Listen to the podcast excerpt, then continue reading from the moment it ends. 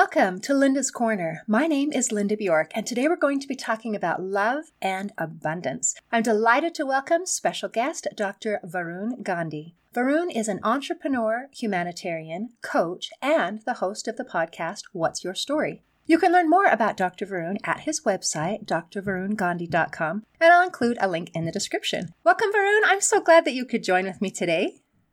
Thank you so much, Linda. Love and abundance, everyone. And before I before we start, I want to do one quick thing. Of course. I want so I, what I've realized is that most people are dehydrated. They don't drink enough water. Uh, so I want to take a moment for everyone, whoever's listening in right now and are able to, please pick up your water bottle and let's take a swig of water right now on it. All right, here we go. Perfect. What an excellent way to begin. We should always do that. I, lo- I love that intro because uh, you know one thing I've realized is that most uh, medicine that's out there is treating the twenty uh, the twenty five percent of our body, which is the solid portion.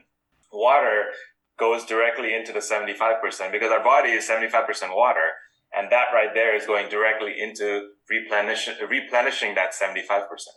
Isn't that amazing? What an incredible thought. So, the idea of drinking enough water, which is something that is free, and it is something that people don't even think about when they go to the doctor or when they go to take care of things. It is a beautiful, simple way to do things. In studying mental health and emotional health and well being, it makes a huge difference. If your brain is dehydrated by even 1%, it affects your mood, it affects, you know, how the brain functions. And yet, usually we pop a pill and we may, we may use a drink of water to pop the pill, but we don't think of just taking a drink of water. So, what a clever thing to begin with.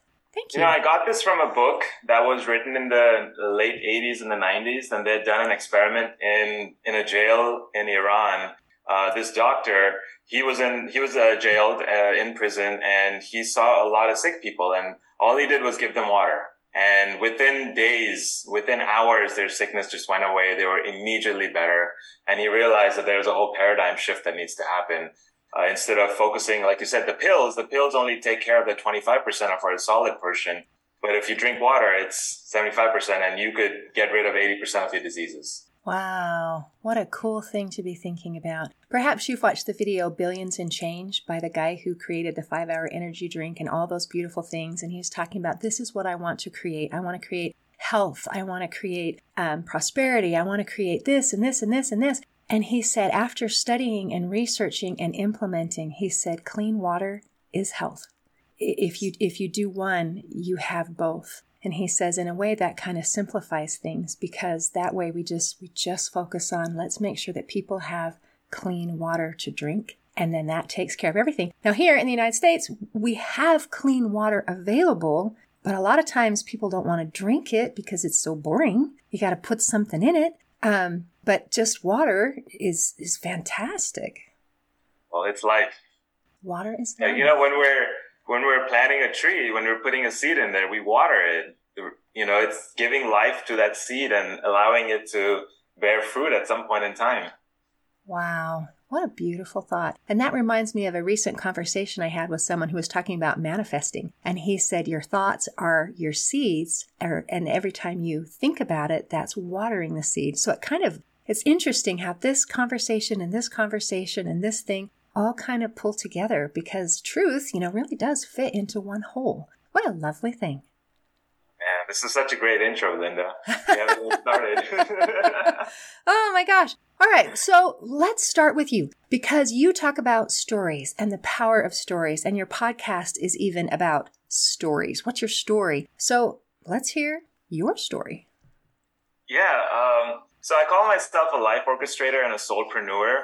Uh, and it essentially started when I was, I have a PhD in environmental engineering and I've done water, uh, you know, physical water treatment, uh, back in those days, like about 10 years ago.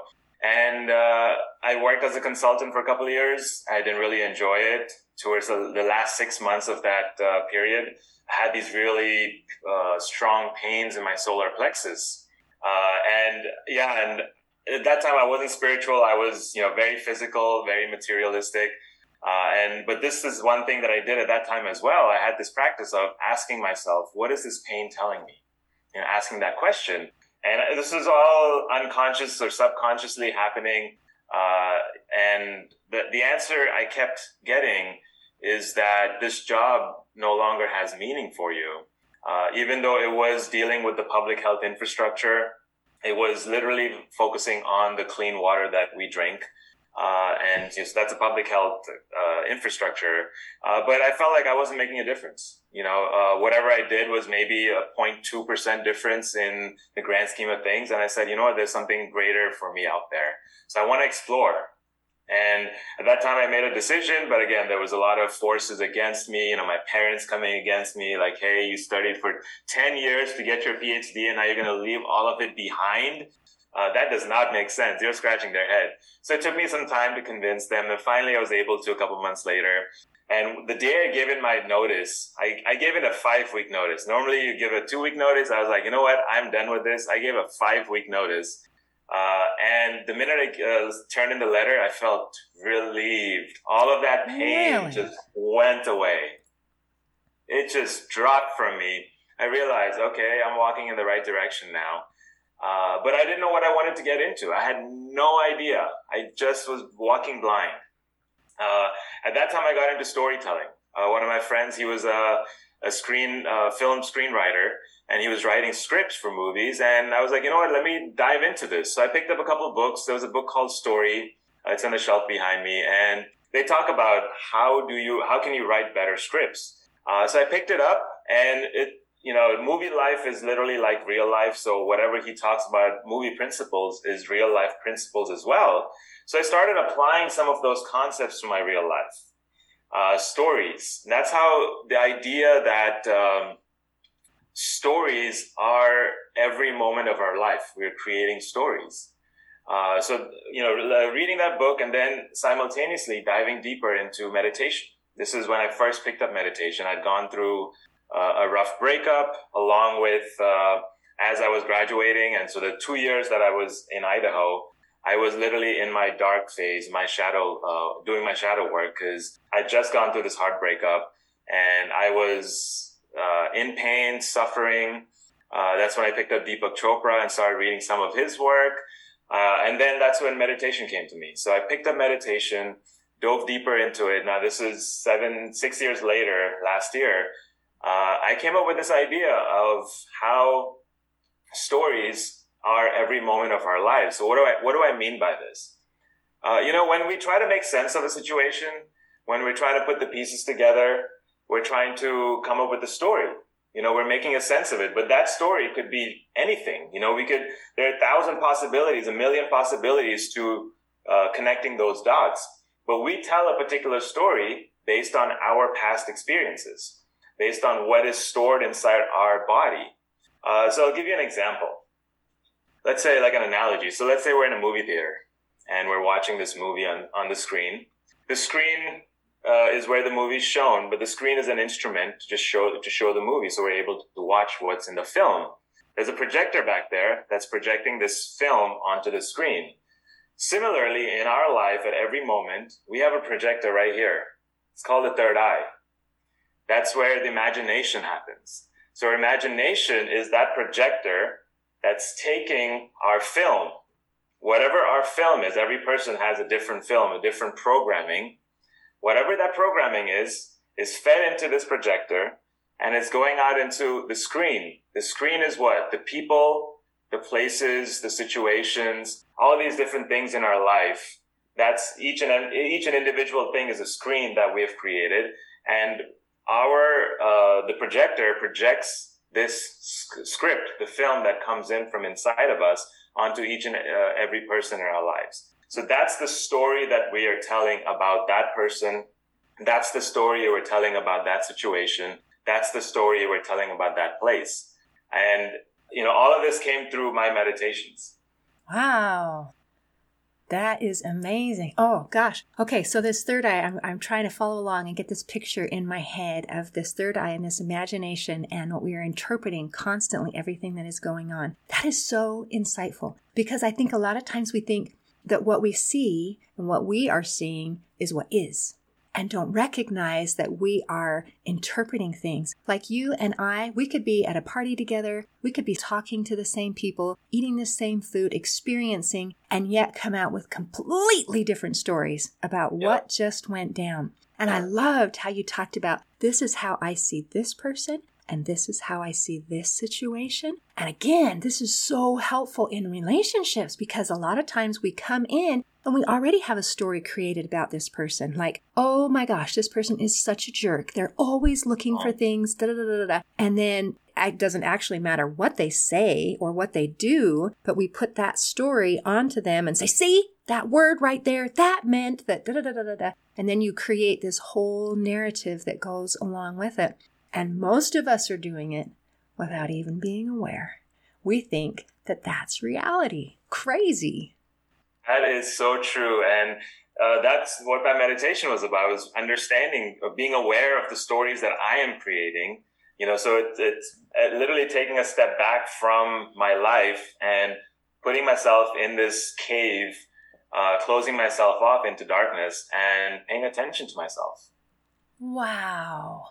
Oh my gosh. Okay, now that makes another connection to another person that I was talking with. She's a marriage counselor. And she says, you know, when you talk, sometimes you come up with, uh, you know, someone says this and you create that story about it. And she says sometimes verbalizing that is helpful. And the way she says it is, okay, what I make up about what you just said is, and then you say what it is, and then they have a chance to say, no, no, no, that's not what I meant at all. What I meant was, so uh, recognizing, becoming aware, and then verbalizing so the other person is in on your story. So you can kind of make those corrections and say, well, let's, let's make my story match what's really going on a little bit better. Wow, that's such a beautiful practice. And uh, that's like co-creating stories together. You know, like you and I are sitting in, in together and we're creating the story together as opposed Absolutely. to they're each individually creating their own stories. Yes, and I am loving this. Oh my gosh. So let's talk a little bit more about some of your story. And I can just imagine as a parent, your parents are thinking, uh, oh my gosh, oh my gosh, what are you doing with your life? We love you. We care about you. We want you to be happy and successful. And we thought you were. And now you're going on this totally different path. So I can just imagine what their uh, third eye was thinking on this sort of thing and how courageous you were to step forward and to move and to do when you didn't know what the next step was. That was amazing. And I also, I, I'm fascinated by, by, um, psychosomatic, that, that one, the way that our body speaks to us. And it used to be that people, when they used that word, they thought it meant basically hypochondriac, like there's nothing actually wrong with you. It's just all in your head. And now there's with that greater awareness, it's no, our, our mind and our body are communicating. And if we're not listening and we're not paying attention to what's going on, then the body might speak louder and louder and louder until you have to stop. I've talked to people who have who have been flat bedridden because they knew they were supposed to do something different and it was scary to do something different. And so they didn't until their body said, You do this or you're not getting out of bed. And then they thought, Okay, fine, I'll try something different. So amazing. That's exactly what happened with that pain. So, uh, this, th- that was a recurring theme. So let's say I was in my ba- uh, my undergrad, and in between my undergrad and my master's, I went for an internship. It was a three month summer internship, and while I was in that internship, I realized I didn't want to do this anymore. Oh. That was a consulting job that I had, like literally what I was doing to, uh, after I graduated from my PhD for two years. I already had that thing, that feeling, that insight from my body was telling me that I don't feel like doing this anymore. It was a desk job, sitting in front of a computer, working on Excel. I was like, I don't care about this. I'm not making a difference and this doesn't feel right. And that was the reason I extended my master's into a PhD. So instead of graduating within a year, I said, no, I'm just going to stay in school longer and be here for another four years because I didn't know any difference. I didn't, I thought the next step was to go into that kind of, that environment of a job because, you know, traditionally that's what, after you graduate, you get a job and then you you know, so I was following that path. Uh, so when, when I told my parents that, look, I'm looking to do something different in life, they couldn't understand it because, so one reason is my dad, he was an entrepreneur back in his days before I was born even and he lost some money from it. So he's had a bad experience with it. And that's mm. kind of mm. stuck in his mind. Uh, and once I was born, that's when he started a stable job that what I, you know, what I was doing, but I didn't really care about.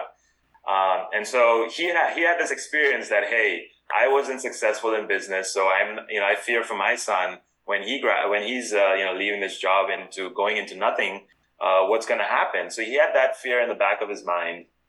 And that's where he was coming from. And I realized it. I said, dad, you know, this is a feeling that I'm getting from my body. You know, that, that's what the pain was. Now the pain was that physical feeling like you can't get away from it. You have to do something about the pain or live with the pain for the rest of your life if you stay with this job. And so that pain was what was what I got the message two years or four years ago at the job, but I didn't hear it. I didn't listen to it. And I went back into it. And then finally I was like, you know what? I have to deal with it now. And that's what caused me to leave that job and just jump into whatever. And I realized at that time, you can teach yourself everything because what I did on that job, I taught myself. Uh, even though I had a PhD and all of that, it was kind of a continuation, but you learn new things. And so you keep learning. I said, whatever you get into, you could definitely pick it up and you will, you will succeed in it. So I had that in the mind, but then again, there was no income coming in. So there were a lot of fears behind that. Like, oh, where's the next, you know, how am I going to pay my rent the next? Uh, and all of that. So it was, it was a lot of, a lot, a lot of stories going on simultaneously, pulling me in different directions. But I was excited. Also had a lot of fear behind me. Isn't that interesting? And I've heard the word fear mentioned several times that your father was motivated by fear, but he was also motivated by love and concern. And so sometimes the uh, what we feel like we're not getting support from our family, from people that we care about, they're coming from a place of fear and doing their very very best to from their perspective of supporting us, even though it might not feel like support. So that's kind of interesting. And how beautiful to be able to move forward anyway. That's fascinating that you recognized early on that this is not what you wanted to do. And yet your, the method of, of uh, handling that fear, of prolonging school is fascinating. I think that's amazing. My husband, he was told from the time he was a little boy, you're going to be a doctor. You are a doctor. You're a doctor. You're a doctor. And so he always thought, okay, I'm going to be a doctor and he went to college and he was doing his pre-med stuff and he did I wasn't really an internship, it was sort of a I don't know what they call it, but they had to go and interview doctors and talk to him. And as he was in these interviews, he realized he said, I don't want to do this. I have never been interested in doing this. I love airplanes. I have loved airplanes since I was 4 years old. I'm going to be a pilot. I mean, he already had his private pilot license, but he says, This is my career. This is my life. This is what I love. And his mother did not appreciate that because she robbed him of the chance of saying, My son is a doctor. And she held a grudge for a very long time. But it came, again, I'm sure from a place of, of love, doing the best she could. Um, but my husband's happy. So I think at the end, that's what really matters is as long as he's happy and you know, and you're happy in the situation as well. Uh, I mean, I, I really love how he followed his passion. He was like, no, I don't want to do this. Uh, you know, when he was shadowing other doctors, he was like, I don't want to do this. And he saw that sign, he read his body and uh, he moved forward with it. And that's, that's amazing. Isn't that cool? Wow. Okay. I'm loving this. Okay. So I know what you're not doing, but I'm not totally clear on what you are doing. So I know you're doing some health something, something, and you're teaching people. I would love to talk about your humanitarian efforts, which I think are amazing. Feeding so many people, 150,000 plus meals so far. Um, so I, I want to hear what you're doing and tell me about this awesome feeding the world thing. Uh, thank you. So uh, what I'm doing is uh, I realize that my purpose is to help people in uh, live a better life, and that can mean that's a vast definition, but uh, that is essentially body, mind, spirit, uh, physical. You know, just taking care of it in every different way. So we've created programs like meditations. we've created so that's for the mind, and we've created a physical cleanse for the body. Which is a superfood cleanse. Uh, we've created a herbal tea, uh, a, a couple guides, like a mental affirmation guide, and then another one for a 30 day uh, recipe book, which has three recipes, uh, breakfast, lunch, and dinner, all raw, vegan uh, recipes in there. Uh, so essentially, that is helping people live a better life and a healthier life. Along with that, I have this "What's Your Story" coaching. I'm creating a digital course on this whole idea of what's your story, and the end goal is to uh, help people create their own life film. Just like the movie has a film going inside the ca- in, in the projector, I'm helping people create their own life film so they can uh, write write out all of their experiences from their past and how those experiences have affected them in their belief system and how those beliefs possibly probably still are there today and are carrying out in their life at this very moment. So it's kind of understanding who you are at this moment through looking at all of your past uh, defining moments all of your past uh, victories but also downfalls on both sides so you can gain a better understanding of who you are in this present moment and then create a better future. So you can you know instead of going down you're going up. You know you're elevating. Uh, so that's essentially my whole life mission is elevating people's lives. Uh, and that's where this humanitarian effort began as well. So early on in the pandemic march 2020 again this is synchronicities and everything. So i'll start before that. So february 2020 i was in india. I was visiting my family and for business, looking at different products and things like that. And I came across this. Uh, I went to another city, visited for to visit a family member, and he had mentioned uh, someone like a spiritual guru that he is closely associated with. So I said, you know what, I want to meet this person. So I go meet him.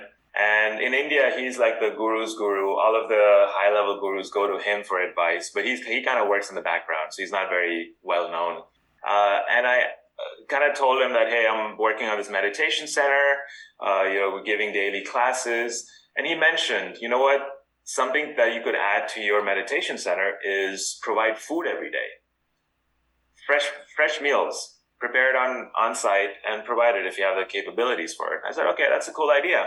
So now I come back, I land back in America. Five days later, America shuts down and I get a call in April 2020, like, hey, we have someone who has a lot of who has a lot of donation funds. He's looking to do some good work. You know, everything's shut down. People have lost their jobs. What can we do? Uh, so one of the ideas was, hey, let's provide groceries of you know raw rice, beans, sugar, oil, whatever we can put together. Let's prepare 400 bags every Sunday and have a drive-through where people come in and pick up these groceries from us. So these are people that have a car, have a house, but they don't have basic su- supplies because they don't have a job anymore. Uh, so we started with that. A couple weeks later, we said, hey, there are also people out there on the street.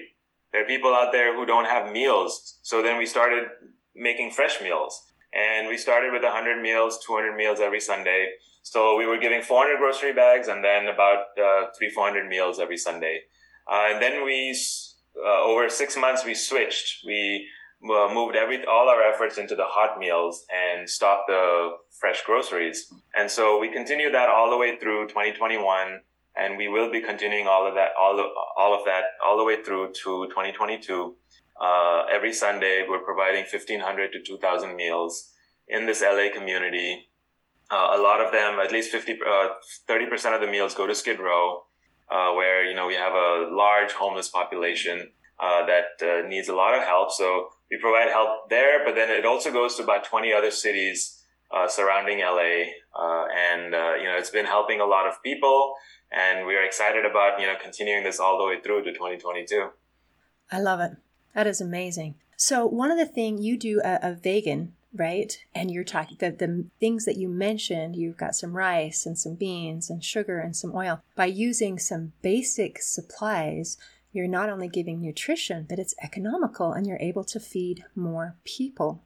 And I think it's really neat when you said that you had recipe books for, for different things. I, I think that's helpful because most people don't know what to do if you just give them some rice and some beans and some sugar and some oil. So that also is fantastic. What an amazing thing you're doing. What what what kind of building do you have that you're able to create that many meals and how do you get them to people? I mean, logistically, yeah. I'm a little overwhelmed. Uh, so we have a community center, uh, and you know the, the same funder, the donor that was uh, you know willing to put his funds towards this project, he also has a facility uh, that has a, a, hall along with a couple other uh, venues, you know, so event spaces, and then it also has a large kitchen in the back. So that's the kitchen that was available to us, and we said, hey, we could. They they offered it to us, and we said we can make use of it. Uh, we found uh, all of the supplies from local uh, uh, sh- stores. we've you know you helped Costco has helped us a lot um, in all of the supplies, and then you know, every Sunday we've teamed up with about 10 to 15 different organizations. Each of these organizations are, they are the actual people who go out into the street helping people, you know, in different cities. Uh, so they come to our facility, pick up the meals from us, and then they distribute it out into their communities. So this way we're able to uh, create, you know, what we realize is that there are a lot of organizations that are willing to go out there onto the street and do the, the work of giving food to people. But they were struggling in raising the funds to, to fund those meals. So we said, you know what? We could step in right there. We had the funds. We can prepare the meals and then they can come and pick it up from us and they can distribute it out to the people. So this way we are easing their workload and this way we are also providing some benefit to com- the community in general.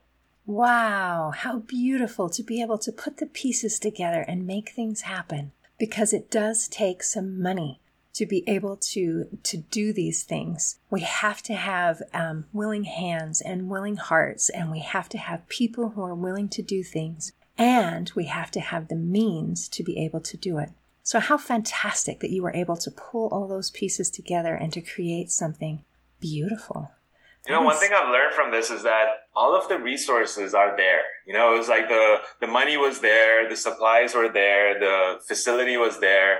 they were all in their individual silos and it took a team of people to bring them all together, you know, connect the dots so that, hey, we could put this money towards uh, buying these, uh, purchasing these supplies and bringing it to this facility and then organizing a team. Uh, you know, our kitchen team is a wonderful team. They come in 7 a.m. every Sunday uh, sometimes even 6.30 and they're all the way there till 10 11 o'clock preparing these 1500 2000 meals uh, the last couple sundays i was in the kitchen uh, because we were shortage uh, had a shortage on volunteers so some of the the leadership team were like you know what we'll help in the kitchen so we created our own team and we realized the effort that it takes to put these meals together on a daily basis or on a you know weekly basis uh, so I mean, it's it's a magical thing what's happening. You know, all of it kind of just came together. Whenever we had a shortage of volunteers, we posted out into, into the community, into Facebook, reached out to friends and family, and willing participants. They're like, yes, we will come out. If not this Sunday, we'll come out next Sunday. We'll be there. We'll help you. I mean, it's it's been an amazing journey. Uh, also, two additional things that we did along the way. So in 2021, we picked out two dates: uh, Thanksgiving Day and uh, Ahimsa Day, which is October 2nd. Uh, the reason it's called uh, Ahimsa is nonviolence. Uh, the reason it's called Nonviolence Day is because it was Mahatma Gandhi's birthday.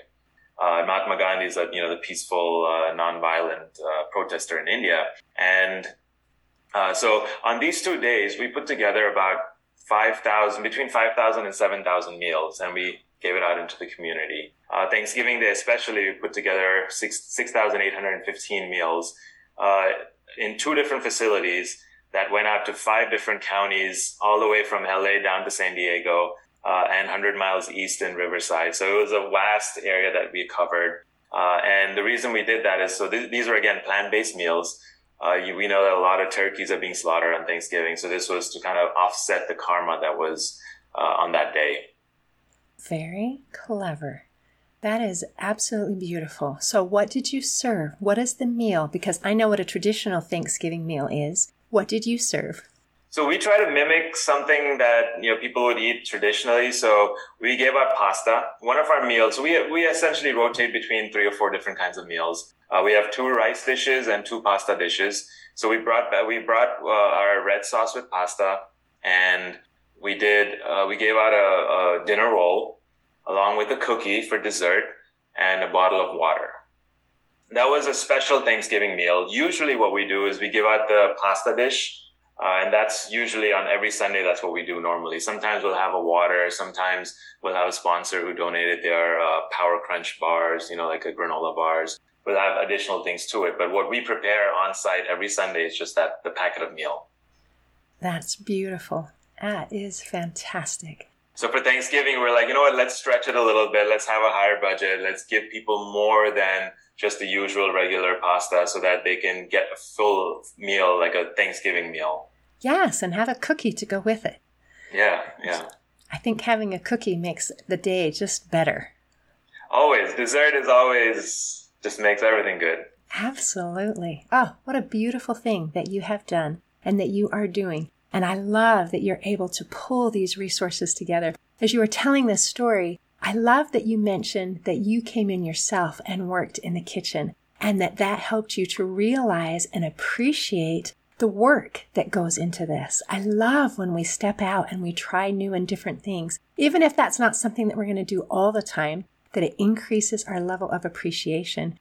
I know we built a little addition onto our house, and, and part of it included this um, cinder block wall part, this foundation. And you see cinder block walls, they're really ugly and they're everywhere. And I, as we worked on it, was like, that was so hard. It was so hard to keep it level, and those blocks are so heavy. And for months afterward, every time I would see a cinder block wall anywhere, I thought, oh, look at that beautiful wall. I know how much work went into that. These people are amazing. It just increased my, my level of appreciation for, for the work and the skill that goes into things that otherwise you just take for granted.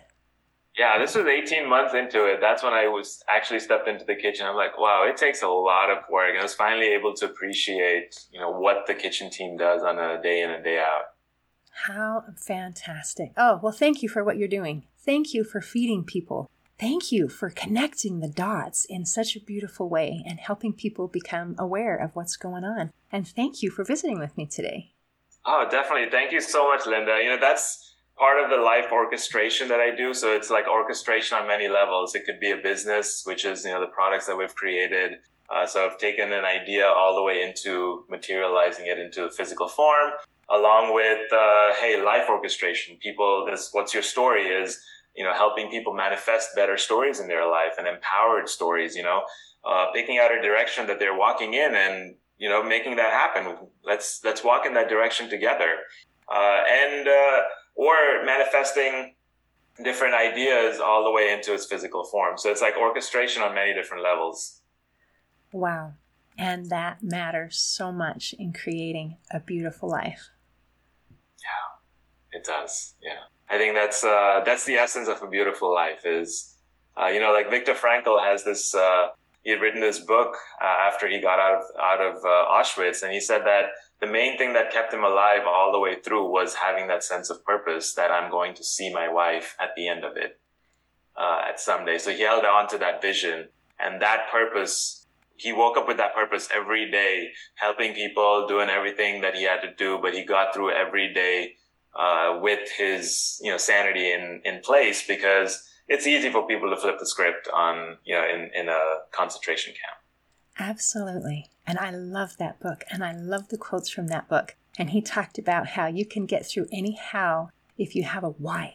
If we have a purpose in our life, then everything else, we're okay. We can get through things that statistically they thought there's no way people can't survive this. And yet they did. They did. Yeah. It's the why. Yeah. Having a why. Well, thank you. Thanks for having a why. You know, it, it took a long time for me to figure out what that why is. All of all those times that I was working in the consulting job, that was not my why. But there was something inside of me that said, "Hey, this is not your why. Go figure what that is." So then I started walking in that direction, and there was a lot of struggle along the way to figure out what that why is or understand it for myself you finding your why is helping a lot of other people. So that is so beautiful. I love when people pay it forward and make the world a better place by really realizing their own dreams. I think that's fantastic. You know, when we when we go, we're not taking anything else with us. You know, so it's whatever you have, just give it away. Wow, what a beautiful reminder. In closing, I'd like to share a quote from Mahatma Gandhi. He said, True ahimsa should mean complete freedom from ill will and anger and hate and overflowing love for all. Today, I invite you to make the world a better place by showing respect for all living things and avoiding anger and hate toward others. I invite you to practice ahimsa. See you next time on Linda's Corner. Thanks for listening. If you enjoyed this episode of Linda's Corner, please share and subscribe to help us reach new listeners. I also invite you to check out my nonprofit, Hope for Healing, at the website hopeforhealingfoundation.org for free ebooks, free audiobooks, and other free resources to help increase happiness, build confidence and self esteem, strengthen relationships, manage stress, and calm feelings of depression and anxiety. I also invite you to grab a copy of one of my books, like Crushed A Journey Through Depression, or Amazon bestseller You Got This An Action Plan to Calm Fear, Anxiety, Worry, and Stress. See you next time on Linda's Corner.